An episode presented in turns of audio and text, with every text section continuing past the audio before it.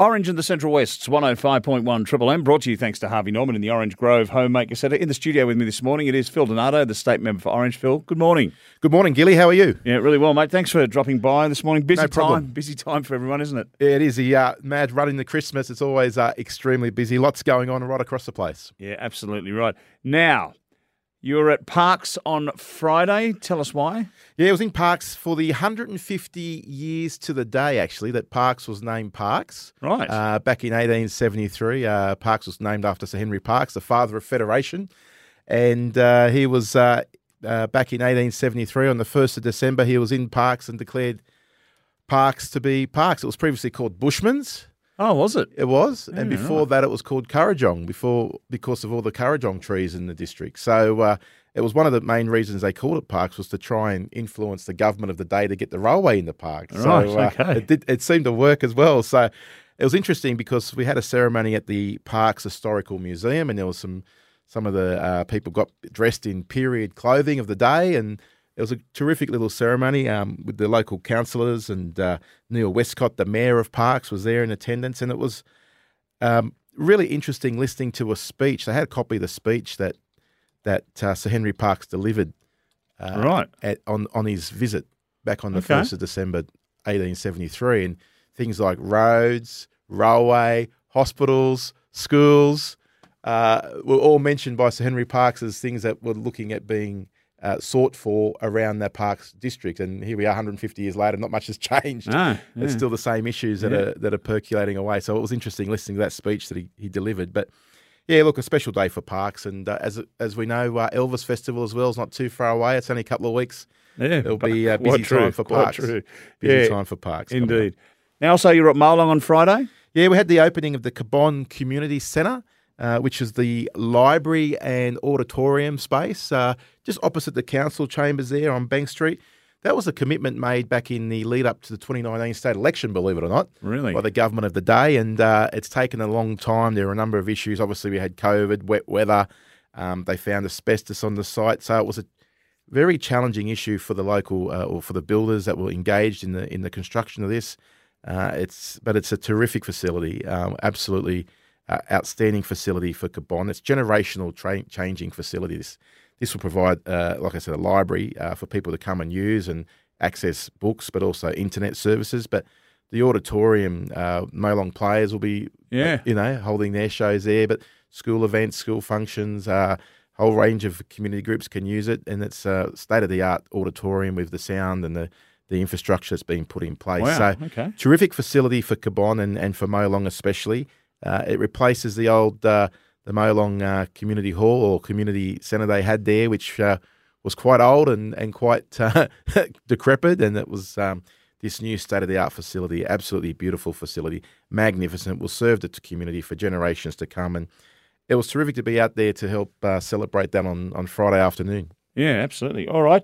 Now, uh, mentoring the 10 out of 10, the Regional Development Australia have this 10 for 10, sorry, uh, mentoring program. Who was you, you? You've been involved with this for many years. Yeah, Uh, I have. Who was your student this Yeah, year? I had a, a- student from Canowindra High School. Her name's Emily Thomas. Right. And uh, a terrific young woman. Uh, she's quite the athlete, actually. I think she's heading over to Western Australia this week. She competes in hammer throwing Oh, wow. and uh, quite talented. So she's representing New South Wales, I believe, in the uh, Australian uh, Championships over there. So good luck to Emily if she's listening uh, uh, this week or next week. I think she's competing, but terrific young young woman. But look, the program that I've been involved in now since its inception about four years ago has really been about mentoring our next generation of future leaders. And I've been fortunate enough to be asked to to be involved in the program with other community leaders as well. And it's been a terrific uh, opportunity to really engage with the next generation.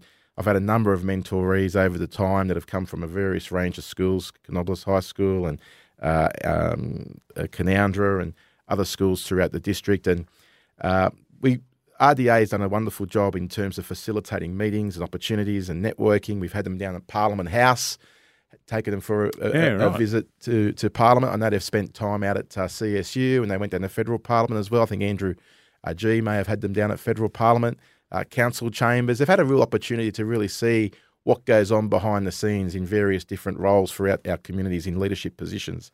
Yeah. So uh, I think they've taken a lot out of it.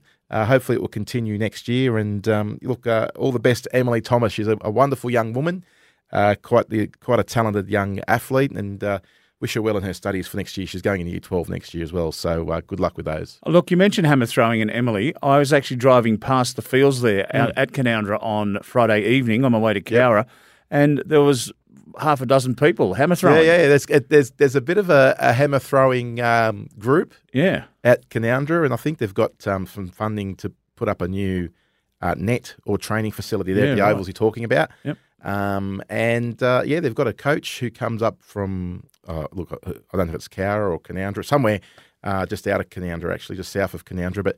He's a, a well credentialed coach. He's coached at the highest level, Wow. and uh, they're quite lucky to have him in the district. And he's really nurtured and mentored and assisted and coached these young young young youngsters coming through. And Emily's uh, quite talented at it. And um, yeah, so uh, yeah, there is a bit of a hammer throwing. It's not something you drive past an oval and see every day, no, is it? it isn't. It isn't. It's quite unusual. Yeah. Uh, but uh, look, uh, you know, hopefully, uh, maybe a future Olympian. Mm, absolutely. We wish her all the best. All right, uh, school presentations. I guess you're busy going to a few of these. Yeah, it's busy time for that. Um, yeah, I think I've got about half a dozen this week alone. Anson Street, Calare Public School, St Joseph's at Manildra, Kidau Public School, just to name a few um, that I'm going to in the next few days.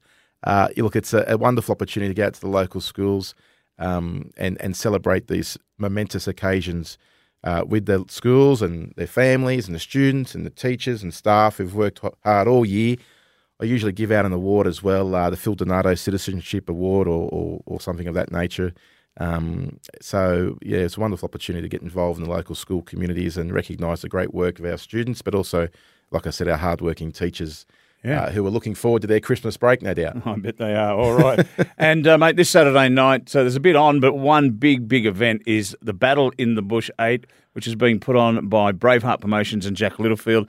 This Yeah. will be absolutely huge. It will be, and uh, I'm going to be down there uh, enjoying some boxing uh, ringside. And uh, look, I think it's a terrific event. Um, I, I remember a few years ago we had the event out at Tarak Park. I think it was the last time there was a boxing Yeah, it uh, was. event. There was a, it was well attended then. It certainly was, yeah. And uh, I know there's a heap of fights scheduled uh, on the card for Saturday night. Charlie Bubb's also fighting. certainly is. So uh, yeah, look, if you get an opportunity, get on down there. Uh, it's got to be the Naylor Pavilion at the Orange Showground. So we want to try and be great to see a, a great turnout for uh, for this event. I know Jack's worked extremely hard in getting this event on. So uh, it looks like a full card of fights as well. So it should be a, a good night's entertainment if you like your boxing. Absolutely. Now, all, all the gold VIP packages have sold. There are some silver VIP packages available, but not many. But plenty of general admission because it's such a big space. there. Yeah, So, yeah, yeah. And you'll be able to get a good seat no matter where you are in the place. So it should be a big one on Saturday night. I'm with Phil Donato. I was in the studio with us this morning, mate. Thanks for coming in. Thanks, Gilly. You take care.